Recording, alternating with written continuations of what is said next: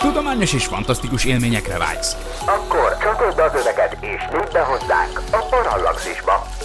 Parallaxis.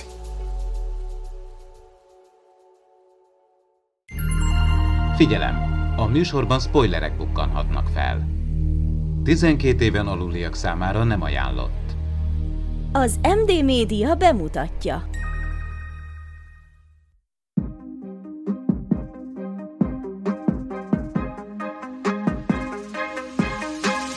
Tudományos és fantasztikus élmények Csabával, aki mérnök, Miklóssal, aki fizikus, és Ádámmal, aki nem. Ez itt a Parallaxis, az űrszekerek pont hú tudományos és fantasztikus podcastje. Sziasztok, ez itt a Parallaxis podcast harminchét. része. A mikrofonnál Horváth Ádám Tamás, és itt vannak állandó műsorvezető társaim Csaba és Miklós. Sziasztok! Sziasztok! Sziasztok! No, uh, mielőtt ráfordulunk a mai témánkra, ami nagyjából az lesz, hogy vajon egy szimulációban élünk-e, és Keanu Reeves és a Matrix című film felsejlik a távolban. Előtte uh, beszélgessünk kicsit két fontos dologról. Hát az egyik az az, hogy Miklós, nemrég volt a születésnapod, úgyhogy boldog születésnapot kívánunk itt a műsorban neked. Hogy telt ez így a koronavírus árnyékában? Ó, hát köszönöm szépen. Én nem csöptünk semmiféle megmozdulást, ami így a családon kívülre kinyúlna, úgyhogy ezért aztán mindenképpen nyugiban és kellemesen. Úgyhogy nagyon, nagyon jól tulajdonképpen megünnepeltük a fennállásomnak a most már harminchatodik évfordulóját, ez kimondani is borzasztó, de így van. És nem nagyon zavart be szerencsére a koronavírus ezen kívül, szóval amúgy sem szoktunk ilyen óriási partikat rendezni. De köszönöm, hogy, hogy ezt így említetted. És most meg aztán kifejezetten érdekes szülinapi esemény volt, hogy ugye az elnökválasztás jegyében telt a szülinapom. Ugye nekem november negyedikén van a szülinapom, ez azt jelenti, hogy ez úgy rendszerint elég közel szokott esni négy évente ugye az Egyesült Államokbeli elnökválasztáshoz, ami ugye mindig kedre esik. De szuper kedd. Szu- igen, hát és az van, hogy, hogy most is így volt. Hát most ugye a, nálunk a negyedik, az, az én szülinapom a szerdára esett, de, de hát ugye technikailag a mi időnk szerint az érdekes dolgok akkor kezdtek el történni, és akkor gondoltam, hogy ez jó kis szülinapi program lesz, hogy felébredek, és majd akkor már tudni, vagyis hogy mondjuk felmaradunk addig, hogy ki, kiderüljön, hogy ki, ki lesz az elnök, és ugye, mint tudjuk jól, ezerre aztán még egy három és fél napot kellett várni, hogy úgy bekonvergáljanak az adatok. Úgyhogy egy elhúzódó bulis lett, ilyen, buli lett az ilyen szempontból, de tök érdekes volt végigkövetni. Még persze át is vezet minket a következő témánkhoz, a mini témához, igaz? Hogy, hogy, hogy azon kezdtünk el itt, itt adás előtt filozofálni együtt, hogy, hogy persze ez nem egy politizáló műsor, és nem is politizálunk, csak az a kérdés, hogy a tudomány szempontjából, az Egyesült Államokbeli tudomány szempontjából mit hoz az új elnökség. És akkor említetted, Ádám, hogy hogy az mindenképp egy jó pont, hogy, vagy egy reménykeltő pont, ami a klímakutatást, vagy a klímaváltozás elleni védekezést jelenti, hogy ugye a Biden az megígérte, hogy ő visszaviszi az Egyesült Államokat ugye a Párizsi klímaegyezménybe. Ugye ezt, ezt, ezt, ezt valóban jól emlékszem, hogy ezt mondta, igaz? Igen. Igen, hogy ezt megígérte, hogyha, hogyha vagyis amikor ő hatalomra kerül, akkor az egyik első dolga lesz az, hogy az Egyesült Államok visszamegy a, a Párizsi Egyezménybe, amit ugye még az Obama adminisztráció idején ők is ratifikáltak, de aztán a Trump kiléptette onnan Amerikát, mondván, hogy a gazdaságra túl nagy terheket ró a klímaváltozás elleni védekezés, ami ez esetben konkrétan ugye persze a széndioxid kibocsátás csökkentését jelenti elsősorban, de, de ugye a, a demokrata kormányzatok azok inkább, és ez nagyon régre megy vissza, tehát már a hetvenes évek végén a Jimmy Carter, hogyha, hogyha emlékeztek rá, ő is egyébként egy egyciklusos elnök volt, tehát ilyen módon nem volt nagyon sikeres, de ő volt ez az ember, aki már a hetven, he, ugye ő a hetvenes évekbe került hatalomra, ha jól számolom, akkor hetvenhat kellett, hogy legyen az, és, a, és akkor már uh, akkor az nagyon formabontó volt, hogy ő telerakta napelemekkel a Fehérház tetejét, hogy akkor azzal termeljék az energiát, még egyszer a hetvenes években. És aztán amikor nyolcvanban, amikor a republikánus Ronald Reagan kormányra került, akkor az egyik első, ha hatalomra került, akkor az egyik első dolga volt, hogy leszel, leszedette azokat a napelemeket. Ezek, ezek valahol ilyen apróságok, de ilyen jelzésértékű dolgok, és egy kicsit ez végigvonul sajnos, ez a republikánus demokrata ellentét. Nyilván ugye nagy összefonódások vannak ott az olajcégekkel, amúgy mindkét oldalon, de a lényeg az, hogy a Biden az minden eddigi elnöknél elkötelezettebbnek tűnik az iránt, hogy, hogy itt most átállnak megújuló energiaforrásra minden korábbinál nagyobb mértékben. Ilyen értelemben szerintem a bolygó ezzel nyer. De hogy a tudományra fordított pénzek azok hogy fognak eloszlani, az egy jó kérdés. Ugye Biden az fontosnak tartja a tudományt, már ezt abból is lehet látni, hogy, hogy volt most az ünnepi beszéde hajnalban, én azt megnéztem, és akkor láttam, hogy az egyik transzparensre ki volt vetítve, hogy the people have chosen science, tehát hogy az emberek a tudományt választották. Tehát, hogy ő úgy állítja be magát, és úgy pozícionálja magát, hogy ő az áltudománnyal szemben az ész, észt, a tudományt, a tudósok véleményét fogja képviselni. Olyan, elsősorban az üzenet nyilván a klímaváltozásnak és a vírus elleni védekezésnek szól. Nyilván ez, erre utal ez a kiírás, de, de amúgy is azt ígéri, hogy, hogy ő nagyban fog hallgatni a tudomány képviselőjére. Eleve a felesége, az új First Lady, az egy tanár. Tehát ez is egy tök jó dolog, hogy egy iskolai tanár kerül bele be ilyen módon a Fehér Házban, mint egy First Lady. Az egy jó, jó lehetőség lehet a tudománynak, az egy más, és elvileg nagyobb pénzeket ígér. Hát nem tudom, miből fogja ezt megvalósítani, mert hát a költségvetés az nyilván nem rajta múlik csak, de, de a nagyobb fókuszt ígér a, az alapkutatásokra, tehát több, több kutatási pénzt magyarán. A kérdés az, hogy például az űrkutatást ez hogyan érinti, ott már korán sem egyértelműek a kérdések, mert a demokrata elnökjelöltök egyébként Kennedy óta nem szoktak olyan nagy barátai lenni, főleg az emberes űrtevékenységnek, a személyzetes űrrepüléseknek, általában meg szokták szorítani. Általában a republikánusok álmodnak nagyobbakat ilyen űrfejlesztésben, és aztán jönnek a demokraták, ők szokták visszanyesegetni.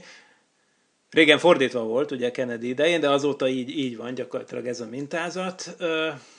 Most is a, a Trump alatt nagyon sokat ment előle, előre az Artemis program, ugye, hogy amerikaiak embert juttassanak vissza a Holdra, de a Biden az valószínűleg ezt nem fogja elkaszálni, mert ez a program ez már túl előre haladott ahhoz, és nemzetközi szerződések kötik, ebből ő nem fog kilépni, úgyhogy valószínűleg az űrkutatás sem fog ezzel sokat veszteni. Ebben bízom. De azért kétezer-huszonnégyben nem fogunk újra a Holdra menni, már ami az amerikaiakat illeti. Hát igen, ez amúgy is kérdéses volt, mert ahhoz, mert a Jim Bridenstine a, a nászának a, a, a ugye korábban klímaszkepticizmus, de már klímaszkeptikus, de mára már kigyógyított, és viszont idézőjel bezárva, és nagyon karizmatikus vezetője mondta, hogy még ha Trump is nyer, akkor is a kétezer-huszonnégyes célhoz az nagyon szükséges lett volna, hogy még ebben a költségvetési évben egy több százmillió dolláros plusz injekciót kapjon az űrprogram, ami amúgy is kérdéses volt, hogy ezt a képviselők jóvá hagyják-e. Tehát én, én azt mondanám, hogy a Trump idejében sem volt a kétezer-huszonnégy realitás. Most még hivatalosan még ez a duma persze, de én azt hiszem, hogy a realitás az inkább a kétezer-huszonnyolc. De az sincs annyira rettenetesen messze. Engem, engem az nagyon érdekel, hogy mi lesz a Space Force-szal, az űrhadosztályjal, tehát hogy azt, azt remélem, hogy a Netflix csinál hozzá második évadot, mert Steve Carell fantasztikus sorozatot tök készített. Volt, ugye? Nagyon szórakoztató ugye? Volt, így van, igen. De hát azért a valóságban is létezik ez a Space Force, amit a Trump adminisztráció startoltatott el. Megmarad, vár, várhatunk-e azért kaszákat a, az ilyen dolgokban? Nem tudom, szerintem ezeket nem szokták visszamenőleg megszüntetni, az a furcsa. Tehát ez kicsit olyan, mintha azt mondanád, hogy, hogy mondjuk, mit tudom én, hogyha Magyarországon egyszer lesz egy kormányváltás, például akkor, hogy megszüntetnék-e a teket, mit tudom én. Nem, valószínűleg nem szüntetik meg, tehát az ilyen intézményeket azért Nem, nem szokták úgy teljesen megszüntetni. Ez lehet, hogy, tehát én nem gondolom, hogy a Biden a az nem azt képviseli, hogy kezd, kezdünk, kezdjünk mindent újra, hanem tényleg egy konszenzus, tartsuk meg azt, aminek van valami értelme. Legalábbis ezt mondja, hát lehet, hogy ez csak duma. De ez a duma, hogy most egyesíteni kell a nemzetet, az, be nem fér bele az, hogy, hogy, hogy ész nélkül mindent elkaszálni. Szerintem az Space Force az maradhat, nem árt az. Tehát az igazából az történt, hogy a légierőnek, régen, régebben az amerikai légierő alá tartozott a katonai űrprogram nagy része, és most erre most egy külön branchet légi, létrehoztak igazából. Nem is egy teljesen független fegyver, nem, hanem lényegében a légierőn belül működik ez az űrhaderő. És hát ez egy adminisztratív átalakítás, én nem gondolom, hogy annyi vizet zavar, csak, csak egy optikája volt neki, de szerintem ettől még nagyon nem történik ott más, mint ami amúgy is történne. Na de hát pont ez a kérdés, mi történik a Space Force-nál, hol tart ez a dolog? Tehát ugye azért nagy megtestesülését nem látjuk, amikor a, a, a NASA kivált, a, vagy hát nem is kivált, hanem megalakult a légierőn belül, uh-huh. akkor azért az egy látványos dolog uh-huh. volt. A NASA nem a légierőn belül alakult meg, ugye a NASA az egy, az egy, az egy más történet, ugye az teljesen polgári intézménynek lett létrehozva, tehát az, az jogelődje is egy polgári intézmény volt, az en á cé á, a National Adv- Advisory Committee on Aeronautics, az, az ne, nem a légierőből vált ki, viszont a légierőnek mindvégig volt független katonai űrprogramja, és most is van, most egyszerűen arról, és rengeteg, tehát olyan szinten, hogy az űrköltségvetés, amit a légierő kap, az teljes mértékben összemérhető azzal, amit a NASA kap, tehát ezek, ugye, hát a, a, például a kémműholdakat, vagy akár a gé pé es műholdakat, amik ott vannak fönt, azokat nem a, nem a NASA csinálja. Meg hát, tehát a, meg hát az a két űrhajó, meg hát az a két űrhajó, amivel ugye Bruce Willis és csapata fölmegy elpusztítani Dotit, az de is... Minden, minden adásban előhozod az Armageddon. Én nem tudom. De azt hiszem, hogy az Ádám életében az egyik legnagyobb hatású film. Sokat, sokat megy a tévébe, lehet hogy, lehet, hogy valaki fizet érte, hogy ennyiszer említsem, csak még nem szóltak. Nem, nem tudom, nem tudom. No, szóval csak azt akartam mondani, hogy, hogy az katonai űrprogram eddig is létezett, mostantól az a különbség, hogy nem az van ráragasztva a műholdak kordajára, hogy u es Air Force, hanem az, hogy Space Force. Pff, én nem látom, hogy ez egy, lehet, hogy rosszul érzem, mert külön költségvetési sorba jelennek meg, és akkor így külön lehet kezelni, tehát nem a légierőn belül döntik el, hogy hogy szortírozzák szét a pénzeket. Biztos van ennek valami értelme, de őszintén szólva, mondom, ez inkább valamiféle látszatintézkedés volt nekem. Aztán majd jöhetnek a felháborodott kommentek, meg, meg, meg e-mailek, hogy én ezt miért látom rosszul. De én azt hiszem, hogy a Space Force az igazából csak egy ilyen átcsoportosítósdi volt. Hmm. Tehát ilyen módon szerintem az marad. Azt hiszem, mert hogy miért, miért ne? De ez mind-mind-mind lényegtelen akkor, ha kiderül, hogy csak egy szimulációban élünk, és amikor készültem erre a műsorra, és gondolkodtam ezeken a témákon, akkor nekem a déjà vu az ugrott be először. Ugye ez az a, az, az effektus, amikor, amikor hirtelen úgy érezzük, hogy ez már, ez már megtörtént, ezt már láttuk, hallottuk, átéltük, és hogy ezek gyakorlatilag átszivárgások, vagy bugok, bugok a, a rendszerben. Ti mit gondoltok, mennyire sűrűn van déjà vu-tök? Amikor az Armageddon elhangzik, akkor sűrűn, tehát ebben az adásban ez előfordul. De nekem nem szokott lenni egyébként, úgyhogy lehet, hogy én vagyok a, a, a rendszerben egy ilyen felügyelő, vagy egy ilyen adminisztrátor, és ez azért van. Én nekem volt néhány, de nem túl gyakori, de jó lenne megfejteni, hogy ez mitől van. Tehát ez tényleg azt jelenti, hogy már láttuk ezt a dolgot, amire ugye a francia kifejezés utal, már láttam, vagy, ö, vagy csak úgy érezzük. Tehát, hogy lehet, hogy ez az érzet, hogy ezt már láttam, de nem láttam, csak ez, csak, tehát, hogy, hogy az érzékelés mely szintjén lehet a bug. Ezt jó lenne tudni, mert ha tényleg láttam volna, akkor jogos az ötlet, hogy ez egy hiba a Matrixban, ami, ami és akkor szimulációban élhetnénk. De hát akkor én nem tudok ebben igazságot tenni, hogy ez, ez erről hallottatok valamit, hogy a déjà vu kutatók azok mit mondanak erről, hogy, hogy milyen szinten történik ez. Tehát, hogy té- tényleg, tényleg láttuk már mondjuk álmunkban, és azt hívjuk elő, vagy egyszerűen csak olyan érzület, érzetünk van, mintha már láttuk volna, de nem láttuk, csak azt hiszük. Tehát, hogy ez a kérdés. Igen, szerintem igen, valami közös tudatalattiból előtörő jellegzetes kép, vagy valami ilyesmiről lehet szó. Nem, nem tudom, hogy mivel foglalkoznak a déjà vu szakértők. Én ezt gondolnám, hogy vannak ilyen közös hullámok, amin együtt rezeg az emberiség, és ezekből előjön néha-néha egy ismerős minta, és akkor azt mondjuk, hogy basszus, hát ezt már láttuk, hallottuk. A Morgan Freeman a Féreglyukon át című műsorában egyszer az hangzott el, hogy ezek gyakorlatilag átszivárgások a, a, a, a, egy másik dimenzióból, vagy, vagy nyilván nem ennyire öm, egyszerű módon magyarázták ebbe, de hát gyakorlatilag ilyen többdimenziós világokból való átszivárgás. Tehát vagy párhuzamos hát, világokból, ugye? Igen, hát, igen. E, ugye, hát én persze nyilván ezt nem hiszem el, rendkívüli állítások rendkívüli bizonyítékokat igényelnek. Pedig Morgan Freeman mondta. Hát pedig hát, igen, igen, azért ez nekem is most én is egy kicsit elgondolkodtam. Morgan Freeman bármit el tudna nekem adni. Tehát ha becsöngetne ide, és mit tudom én, kopasz lennék, és akkor vennék tőle sampont. Tehát, hogy ő, ő az a csávó, de ezt mondom, hogy szerencsére nem láttam, csak most tőled hallottam, és így persze azt mondom, hogy ez egy baromság. De ha magától Morgan Freeman-től hallaná, akkor hát én is máshogy reagálnék a dologra.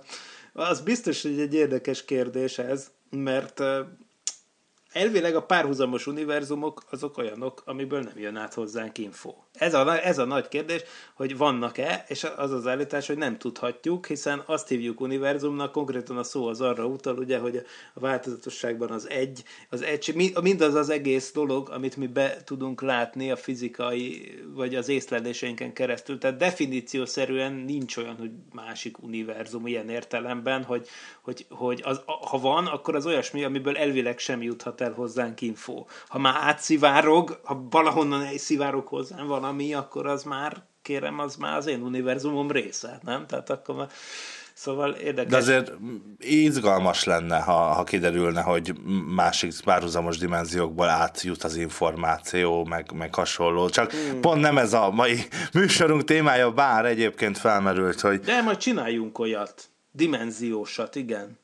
Mindenképp egy, egy sliders adás szerintem amúgy is, amúgy is érik, úgyhogy, de maradjunk a, a mostani témánál.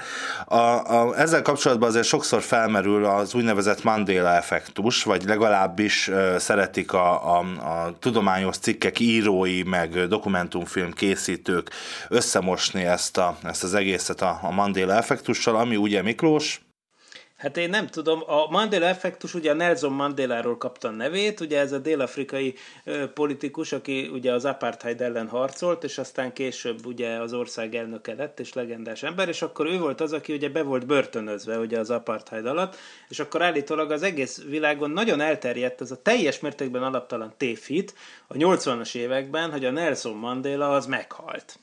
Tehát, hogy az embereket megállította az utcán, megkérdezte, hogy él-e Nelson Mandela, mindenki azt mondta, hogy meghalt, holott a halálhírét sem keltették soha.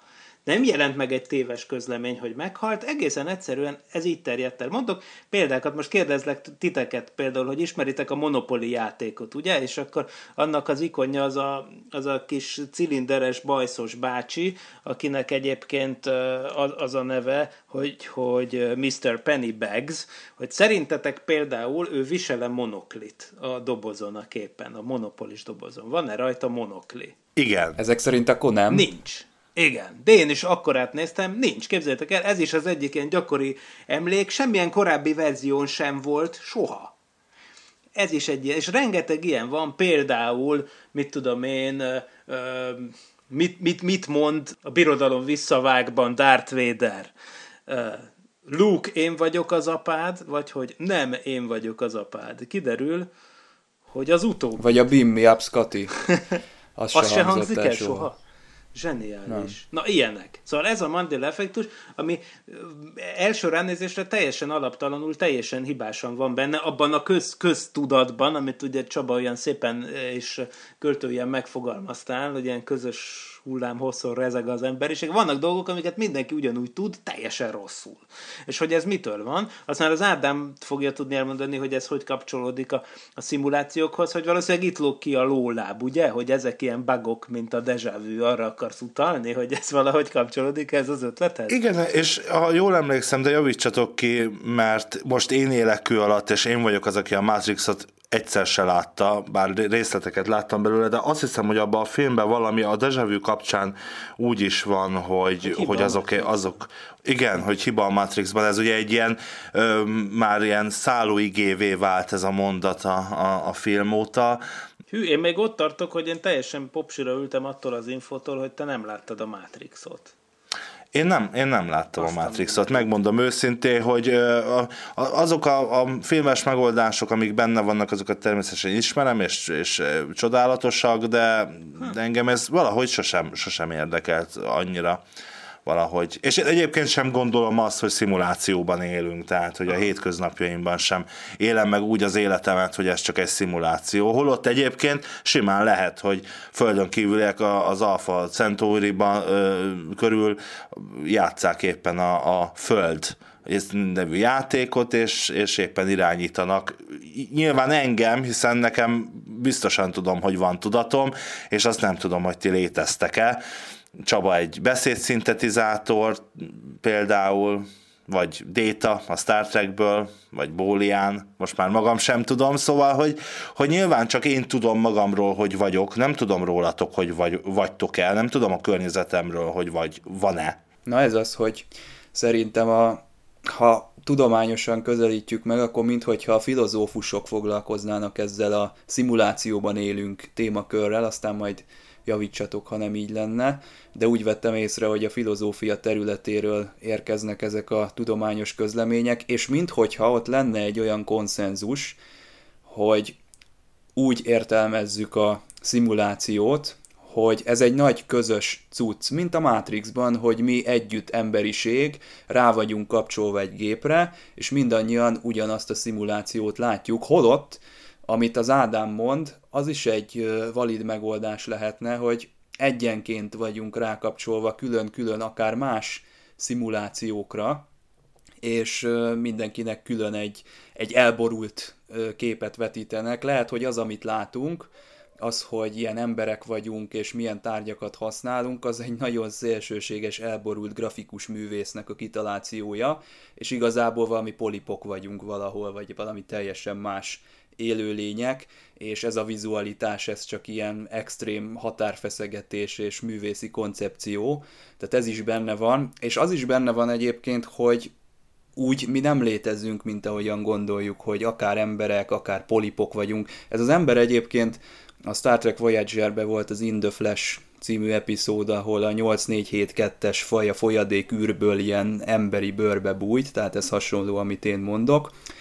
Ö, De az sem kizárt, hogy nem vagyunk se emberek, se polipok, se organikus lények, hanem csupán öntudattal rendelkező algoritmusok, digitális ö, létformák, ahhoz nem kell semmi, ö, és ö, tulajdonképpen honnan tudjuk azt, ez kicsit talán kapcsolódik az Ádámnak a bevezetőjéhez, hogy amikor felébredünk reggel, akkor nem csak egy nagy csomag emlék, ö, csomaggal ébredünk, és, és megtörtént-e valójában az, amit eddig hiszünk, hogy megtörtént. Mi van, hogyha minden nap reszetelnek minket, és minden nap egy új entitás vagyunk, és egy új, ö, új ember. Szóval csak arra akarok rávilágítani, hogy ez a szimuláció, ez sokkal rémisztőbb is tud lenni, mint a legpesszimistább ö, ö, erre vonatkozó megállapítások, hogy szimulációban élünk, mert ugye valahogy szerintem ez is egy ilyen közös tudatalattiból táplálkozó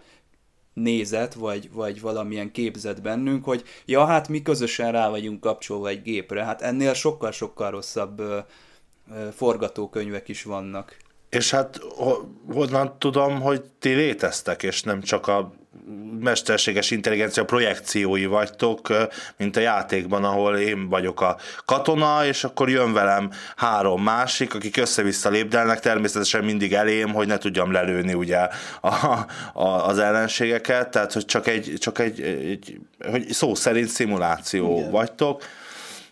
Hát, ez egy tök érdekes kérdés egyébként. Igen, és ez persze, hát ugye Descartes is, amikor a híres mondatáig eljutott, hogy, hogy cogito ergo sum, az, az ez, ebből a gondolatmenetből jött végig, hogy végül is csak azt tudta belátni, hogy ő biztosan létezik, hiszen ő gondolkodik, de hogy, de hogy a köz, ugye nem tudhatod, hogy te is mondtad, hogy én egy szimuláció, szimulált alak vagyok-e, és persze ez... ez az irodalmon is végig vonul, gondoljunk Babits munkásságában többször előjön, például a Lírikus Epilógia című verse, azt ugye én nagyon, nagyon szeretem, és akkor abban van, hogy a mindenséget vágyom versbe venni, de még tovább magamnál nem jutottam. Azt mondja, hogy talán valahogy így, hogy már azt hiszem, nincs rajtam kívül semmi, de hogyha van is, Isten tudja, hogy van. Vakdióként dióba zárva lenni, s törésre várni, be megundorodtam. Tehát, hogy ez valahogy így volt, és, és, és... Tehát ez is azt írja le, hogy így belülről nem tudunk Igen. mit kezdeni a kérdéssel, tehát hogyha élünk is egy szimulációba, azt nem fogjuk tudni megállapítani. Ugye mindig azt mondják, az az egyik kiinduló pontja, még a tudományos ö, téziseknek is az az egyik alappillére, hogy ahhoz, hogy ilyen szimuláció legyen, kell egy fejlett társadalom, ami nem írtotta ki magát. De azt mondják a tudósok, hogy ilyen nincs, hiszen ha elnézzük az emberiséget, akkor ugye erősen a pusztulás felé haladunk. Na de hát, hogyha szimuláció vagyunk, akkor honnan tudjuk, hogy ez a társadalmaknak, meg a civilizációknak a természetes fejlődési rendje, és nem mondjuk potméterrel van beállítva, hogy mi önpusztítók vagyunk. Lehet, hogy a világnak nem ilyen a természete, és virágzó, prosperáló társadalmakból és bolygókból áll minden, csak mi vagyunk egy ilyen disztópiába zárva. Tehát nem tudjuk belülről megállapítani azt, hogy valóság vagy nem valóság az, amit átélünk, sajna. Hát jó, most az, hogy te úgy érzed kétezer-húszban, hogy egy disztópiában vagyunk zárva, az csak egy lokális jelenség. Tehát ezerkilencszázötvenben vagy hatvanban lehet, hogy tökre nem ezt mondtad volna, te sem, vagy, vagy tehát, hogy ez egy érdekes kérdés. Ugye ezt nyilván nem... Hát most csak a példát igen, igen, igen, mondtam, de, de ez nagyon jó, csak hogy megjegyzem, hogy, hogy, hogy, sajn, hogy, hogy viszont a Fermi paradoxon ugye az egy valós dolog, amit a földön kívüli civilizációkkal kapcsolatban szoktunk előhozni, hogyha, hogyha az értelmes élet ugye tényleg mindenhol kialakulhat, akkor miért nincsenek itt?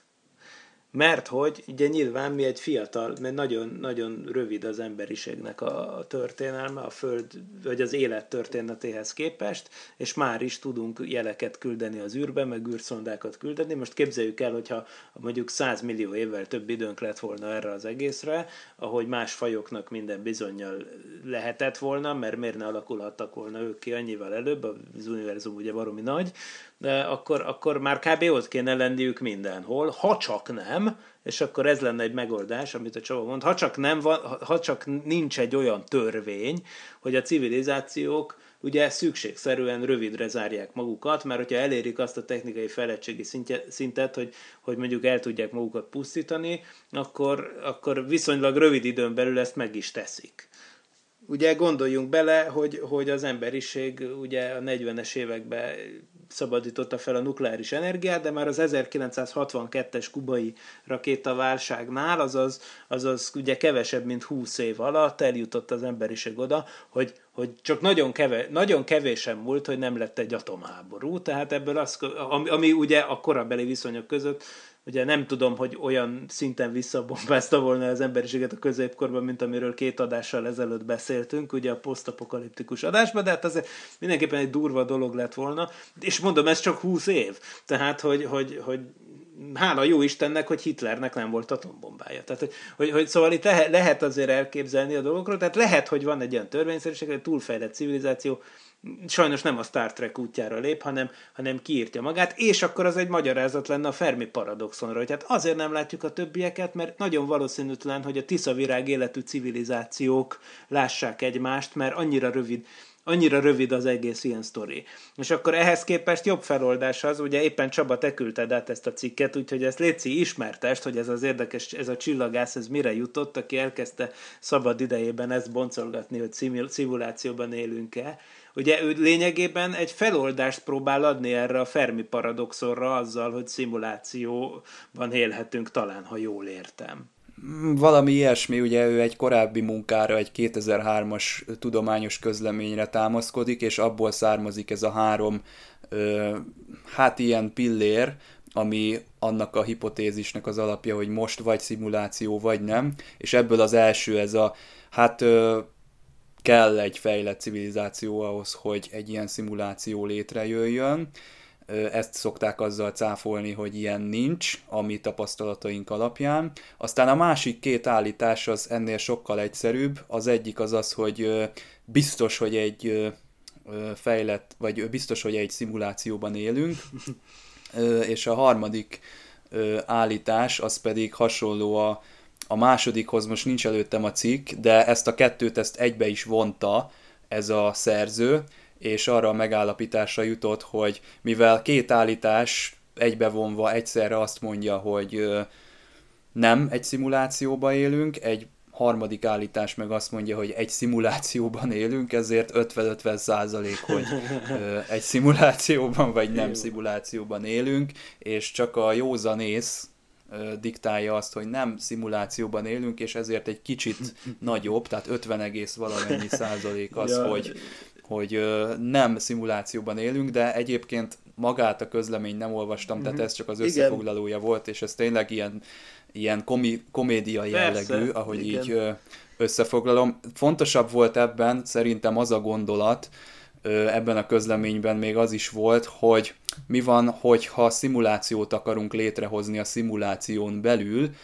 akkora erőforrással már biztos, hogy nem rendelkezhet az eredeti civilizáció, hogy egy nagyon szofisztikált szimuláción belül egy szinte ugyanolyan ö, fejlett civilizációt létrehozzunk, úgyhogy ilyen szempontból megnyugtató a, a végeredmény, hogyha szimulációban élünk, akkor az nem egy szimulációnak a szimulációja valószínűleg, mert az nem lehet ennyire jó. Uh-huh.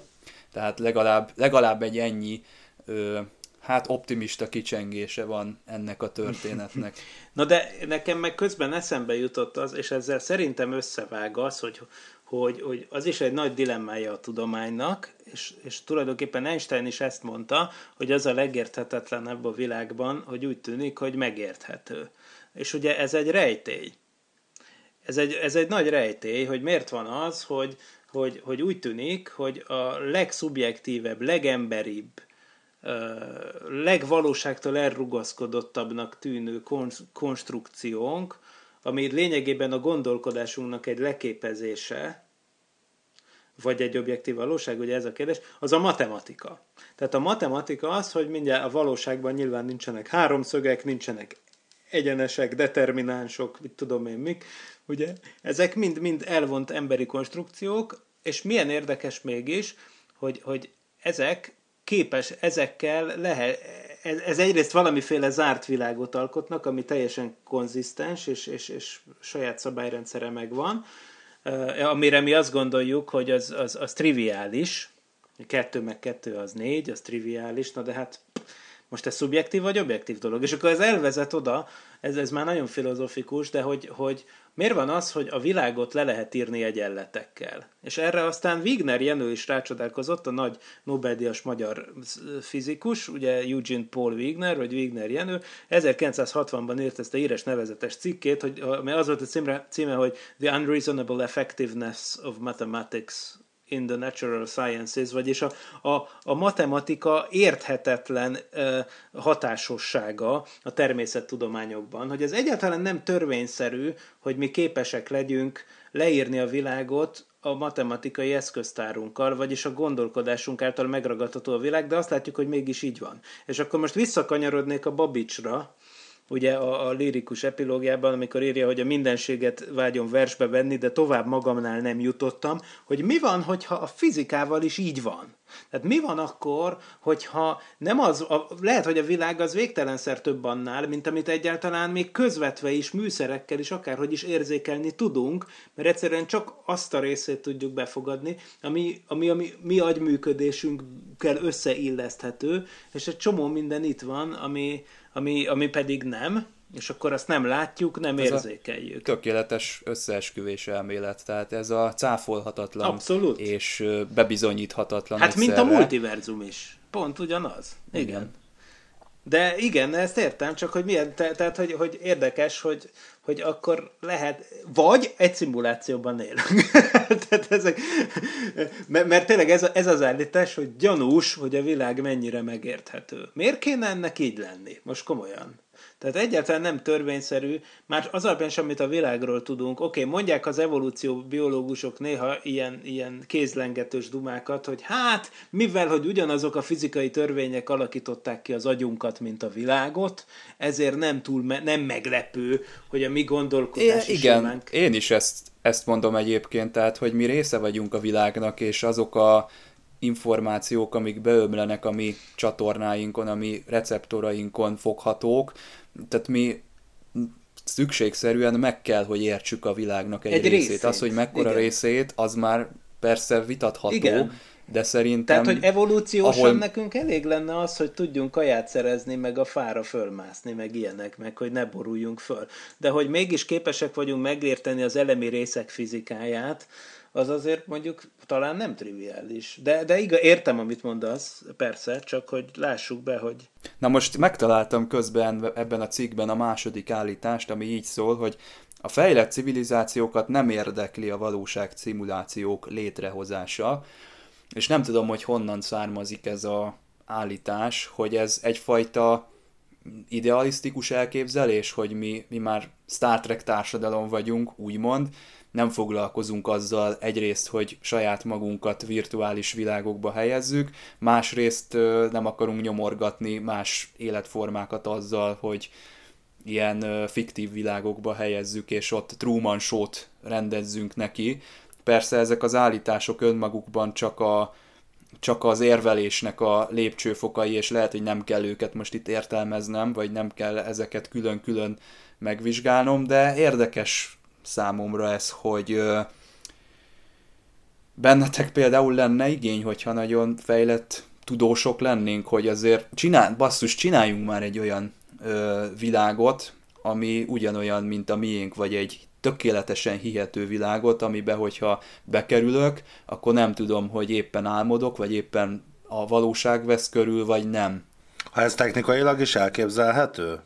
Amúgy szerintem ez technikailag egyre inkább elképzelhető, tehát a Csaba kérdése az, hogy ezt te például akarnád-e? Mert szerintem technikailag csak időkérdése. Hát ott ugye jobb életem van gyakorlatilag, mert nyilván erről szól a dolog, hogy akkor akarok egy, egy más, más realitásba kerülni, ha a jelen realitásom szar.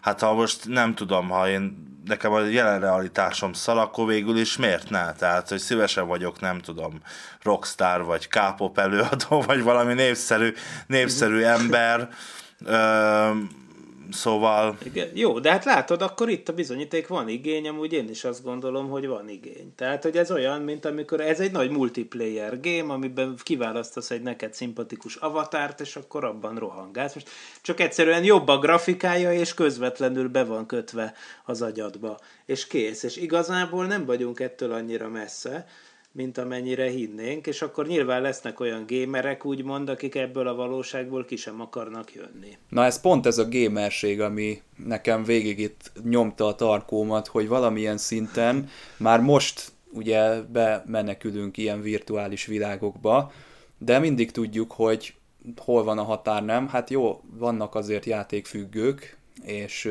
de nyilván ők is azért tudják, hogy nem a valóságban tevékenykednek.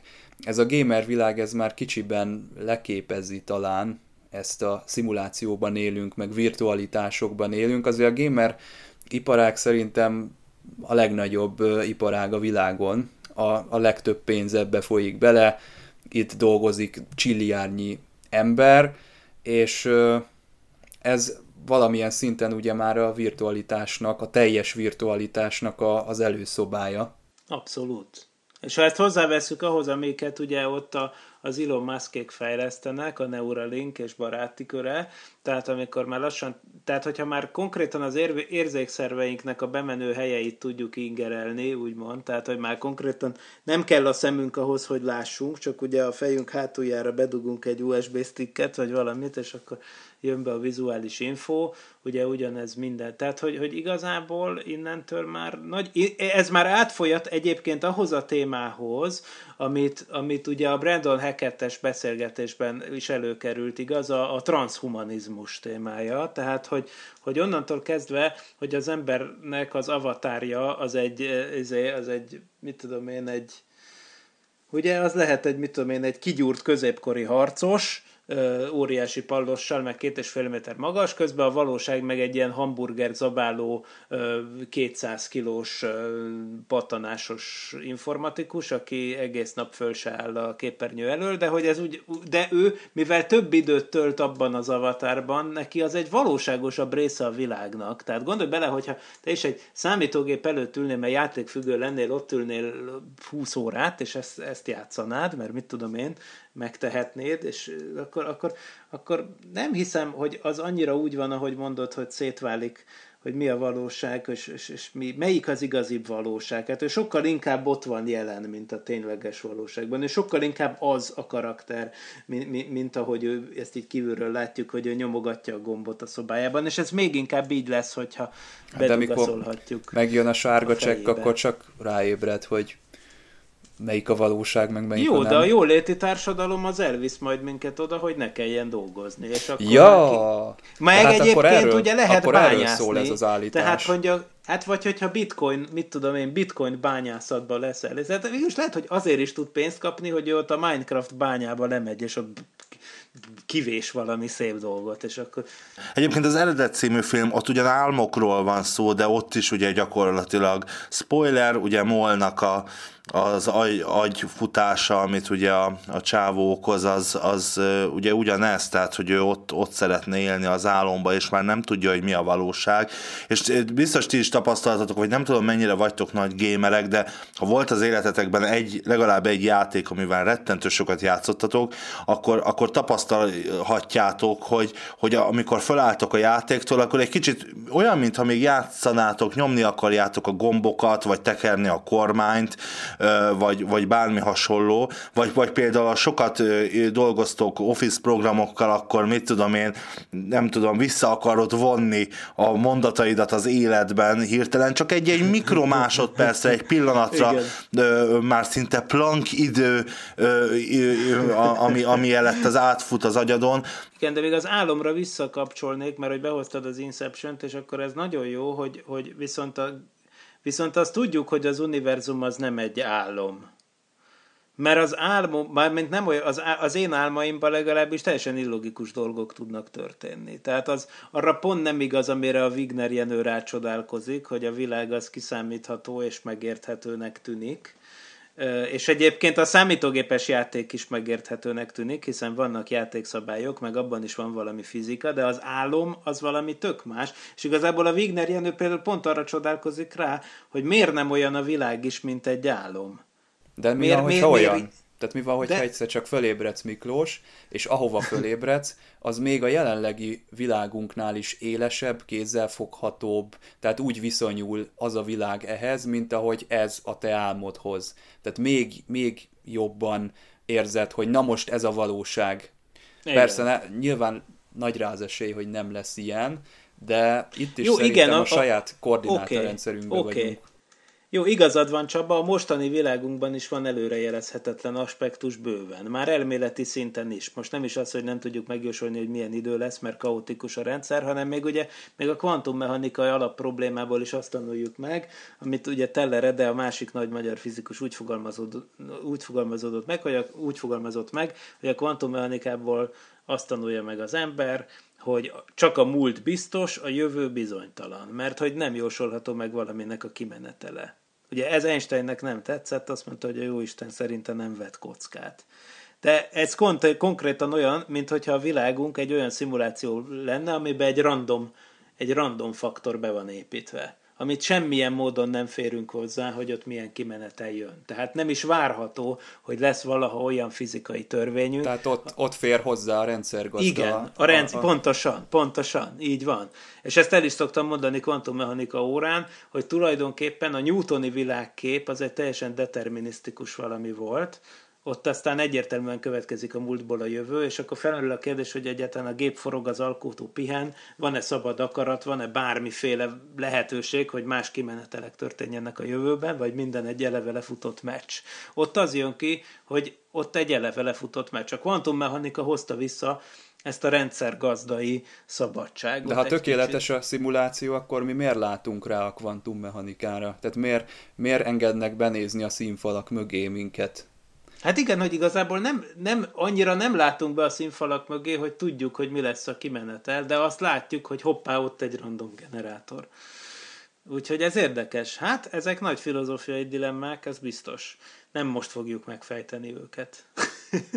Belelátunk egyáltalán? Most azt említettétek, hogy, hogy, hogy akkor, Csabi mondta, hogy akkor miért hagyják minket, hogy belelássunk a kulisszák mögé, de vajon, de belelátunk a kulisszák mögé? Mármint nem abban az értelemben, hogy te válaszoltál, Miklós, és azt mondtad, hogy nem, de hogy valójában a kvantummechanika, vagy, vagy bármi, amit mi tapasztalunk, akkor az ugyanúgy lehet csak králmány. Tehát nem biztos, hogy...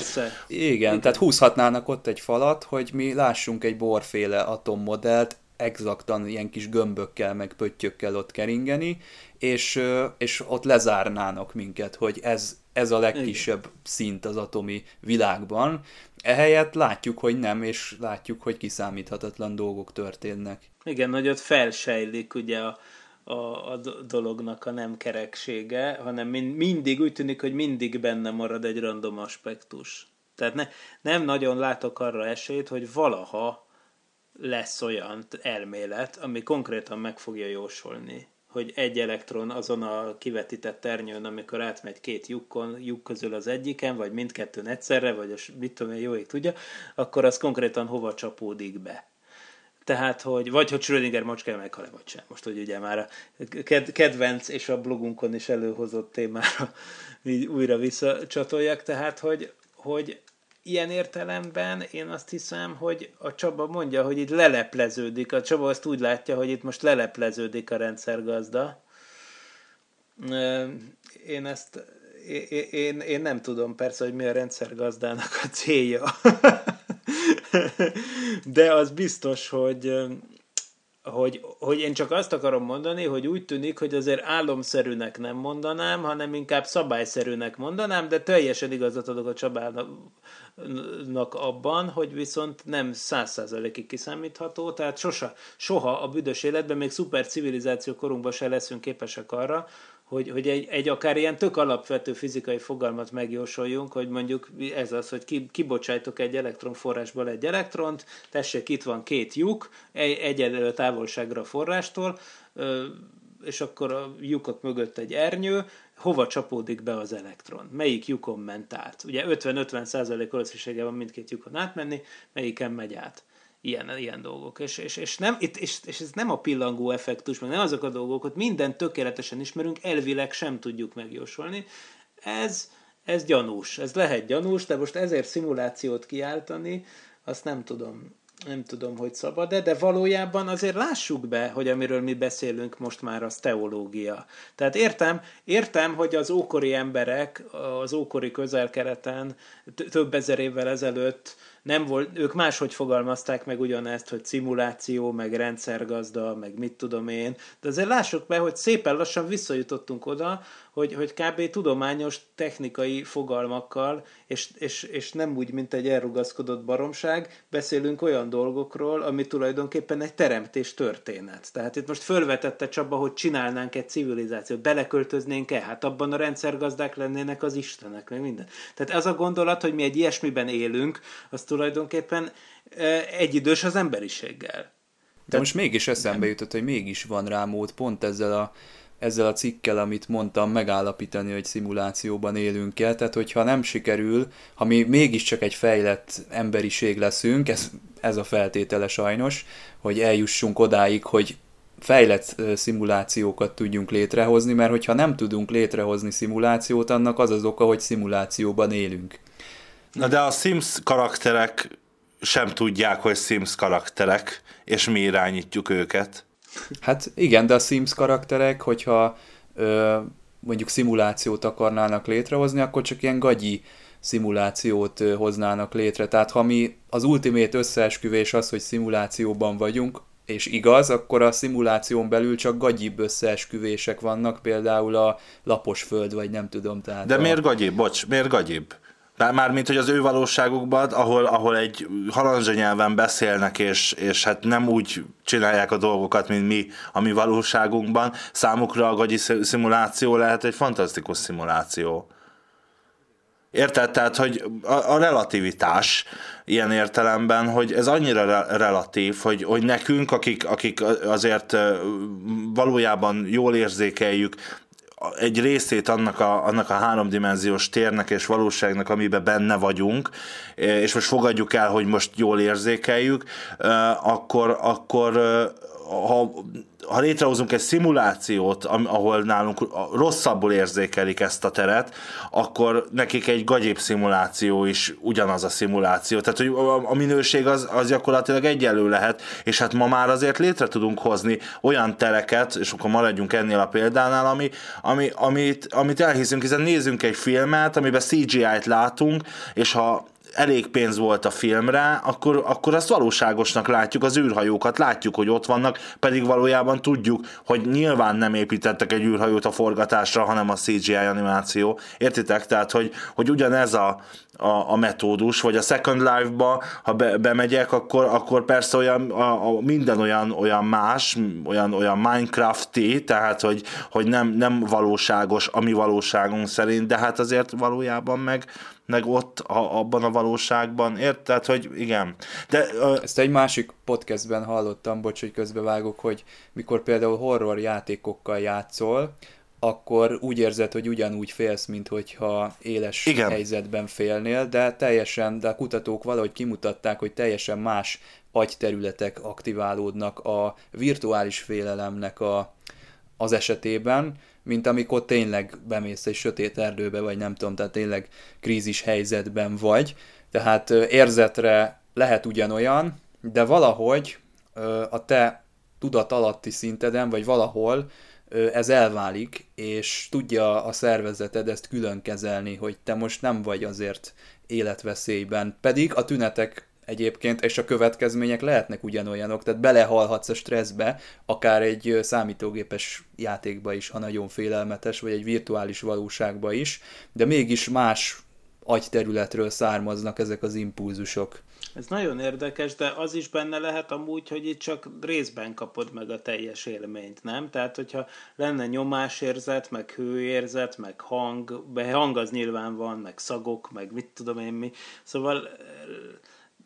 nem tudom, hogy ezt mennyire lehet vizsgálni, de az biztos, hogy ezek a dolgok mostanság válnak ingerelhetővé. És akkor onnantól én szerintem a tudatodat gyorsan áthidalod. Tehát oké, okay, hogy te úgy ülsz be, hogy, hogy, hogy ez csak egy szimuláció, de hogyha az agyad minden napban, minden info, ami bejön, az ennek teljesen ellentmond, mert valósághű nyomásérzés, valósághű fájdalom, valósághű minden szag, meg minden, mert közvetlenül megy a, az agyadba bele a, a, a jel, á, ugye áthidalva tulajdonképpen az érzékszerveket, akkor, akkor nem tudom, hogy mennyi ideig tudja magát tartani az a tudat. Lehet, hogy meggyőzöd magad egy idő után, hogy az volt az álom, vagy el is felejtett, hogy mi volt az előtt. Szóval csinyán kell ezzel bánni. Na de ha egyet hátralépünk, a, a, amit te mondtál, akkor, akkor megint csak az van, hogy az érzékelés is relatív, mert én nem látom a... a Földön, meg rajtam, meg mindenen áthatoló neutrínók milliárdjait minden pillanatban, nem látom a ú vé-sugárzást, nem látom a mit tudom én micsodát a szememmel, huszonöt frame per szekundummal me- megy a szemem, érted? Az agyam, gyakorlatilag az agyam lát a szemem helyett, tehát hogy, hogy akkor, akkor, akkor valahol ez, ez ugyanez, nem? Hogy, persze. Hogy hát, a, hát mi eleve az... egy szimuláció, ezt nagyon jól látod amúgy, ez tök jó. Tehát, hogy mivel, hogy az agyunk nem képes annyi információt, lehet, hogy egy kisgyereknek még igen, mert a kisgyerek az megtanulja, hogy hogy kell húzalozni az agyát úgy, hogy, hogy jól lehessen tömöríteni, ugye? Tehát szerintem a gyerekkorunkban megtanulunk zippelni, hogy aztán kevesebbet kelljen használnunk az agyat. Hogy például amikor látok valamit, azoknak van egy kontúrjuk, ugye? Mint hogy lerajzoljuk a dolgokat, hogy körberajzolunk egy ágyat. Ugye ez egy egyszerűsítő algoritmus, vagy van, tehát hogy, hogy az ember hogy megtalál, megtanul egy kurva jó tömörítési algoritmust, és akkor ezzel aztán kevés kevésbé kell használni az agyat. És akkor mit akarok ezzel mondani? Valahogy azt, hogy, hogy, hogy, hogy, az, hogy megtanuljuk ezt a világérzékelést, és onnantól kezdve az agy átvághatóvá válik ilyen módon szerintem. De lehet, hogy egyszer majd lesz egy ilyen transhumán érzékelésünk, ahol olyan kiegészítők vannak, ahol minden fény hullámhoz tartományt tudunk érzékelni, meg minden sugárzás veszélyt idejében észlelünk, meg minden, jó, minden amit igen. a világ csak rejteget, azt fel tudjuk majd fogni. Na, az milyen lesz? Na igen, igen, ha egy új csatorna megnyílik, ez egy tök érdekes kérdés. Hogy például az, a madarak hogy látják a mágnesezettség irányát, ugye, mert hogy a repüléskor az, hogy tudják, de hogy azt hogy?